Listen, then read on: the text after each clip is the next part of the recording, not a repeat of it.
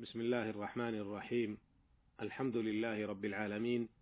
وأصلي وأسلم على أشرف الأنبياء والمرسلين نبينا محمد وعلى آله وأصحابه أجمعين والتابعين ومن تبعهم بإحسان إلى يوم الدين. أما بعد أيها المستمعون الكرام السلام عليكم ورحمة الله وبركاته.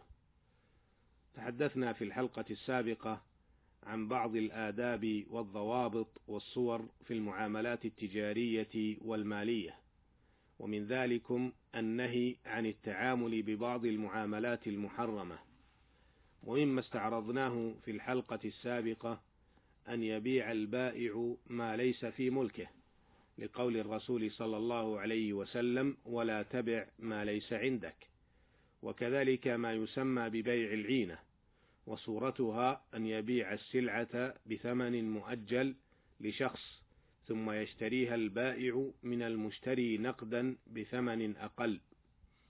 وكذا البيوع المشتملة على جهالة المبيع فمعرفة المبيع للمشتري شرط لصحة البيع فلا بد من معرفة السلعة والثمن لكل منهما. وكذلك بيع السلعة المعيبة مع إخفاء العيب. ويدخل في ذلك التدليس والغش والكذب. وكذلكم ما يسمى ببيع النجش وهو الزيادة في ثمن السلعة من شخص لا يريد شراءها. ويدخل في ذلك الكذب بقيمة الشراء. وقد قال عليه الصلاة والسلام ولا تناجشوا ومن ذلكم أي من الصور المحرمة بيع المسلم على بيع أخيه. وشراؤه على شرائه. وقد قال عليه الصلاة والسلام ولا يبع بعضكم على بيع بعض. وفي هذه الحلقة نستعرض قاعدة من القواعد المهمة التي لا يجوز للمسلم جهلها وعدم معرفتها لأن الجهل بها قد يوقع المسلم في التعامل بها ومن ثم يقع في حرب مع الله سبحانه وتعالى. ذلكم أنه يجب ألا يكون البيع والشراء مشتملا على ربا وهذا أعني الربا من أكبر الكبائر ومن الموبقات العظيمة ومن الجرائم المهلكة للفرد والمجتمع وقد شدد الإسلام في تحريمه والتعامل به فجميع صوره وأشكاله وأنواعه كبيرة من كبائر الذنوب. وجريمة من الجرائم العظام.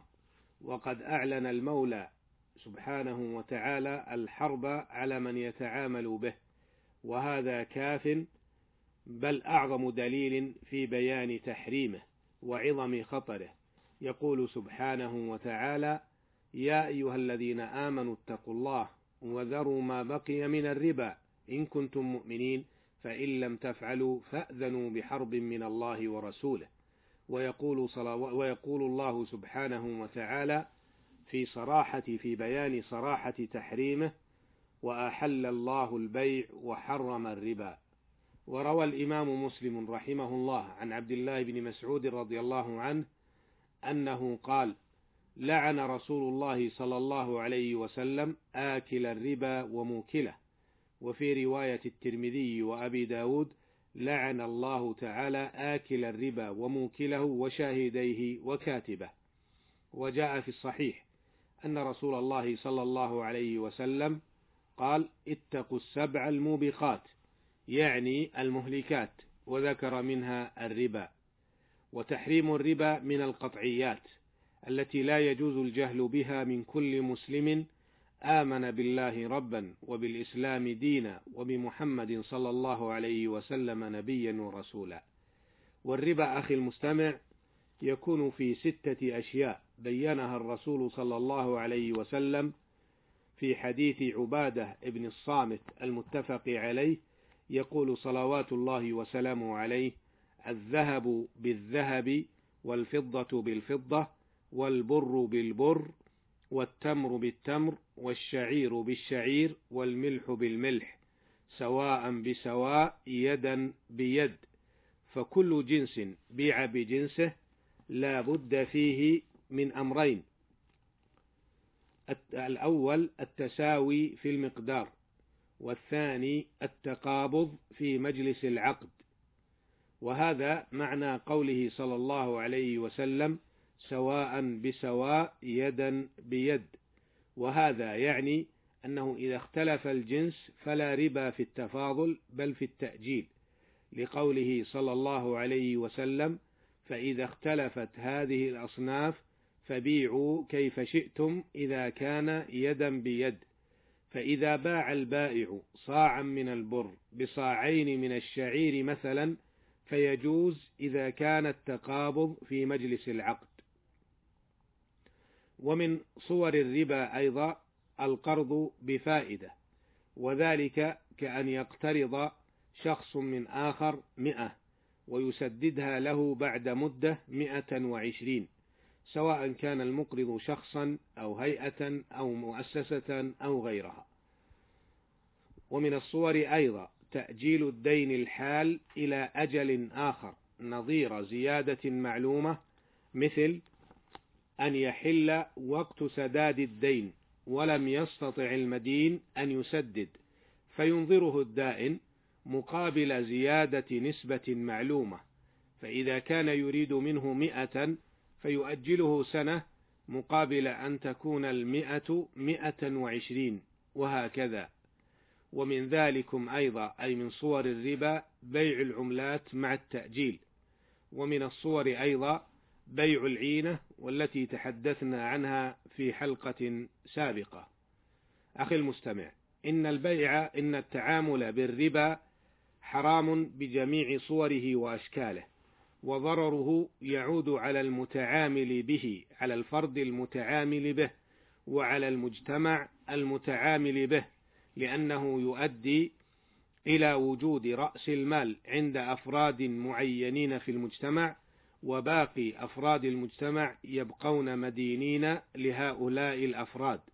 ثم إن الفرد المتعامل بالربا يستمر مدينا كما سمعنا في بعض الصور. فإذا كانت المئة التي أخذها ستصبح بعد سنة مئة وعشرين ثم بعد سنة أخرى ستصبح مئة وأربعين وبعد سنة ثالثة أو رابعة ستكون مئتين وهكذا فسيستمر هذا الدين على هذا الشخص. ويبقى هناك مجموعة من الناس كلهم مدينون بالربا. ولا غرابة أن يكون هناك أضرار بالربا. وقد أعلن المولى جل وعلا صراحة الحرب على المتعامل به. ثم أخي المستمع إن بيع إن التعامل بالربا صورة من صور التعامل. في هذا المال وصور التعامل في هذا المال كثيرة فاجتنب ما كان محرما إلى ما كان حلالا. وقد بين المولى جل وعلا أن الأصل في التعامل بالمال الحلال أن الأصل في التعامل بالمال حلال. ويجوز كما قال وأحل الله البيع وحرم الربا.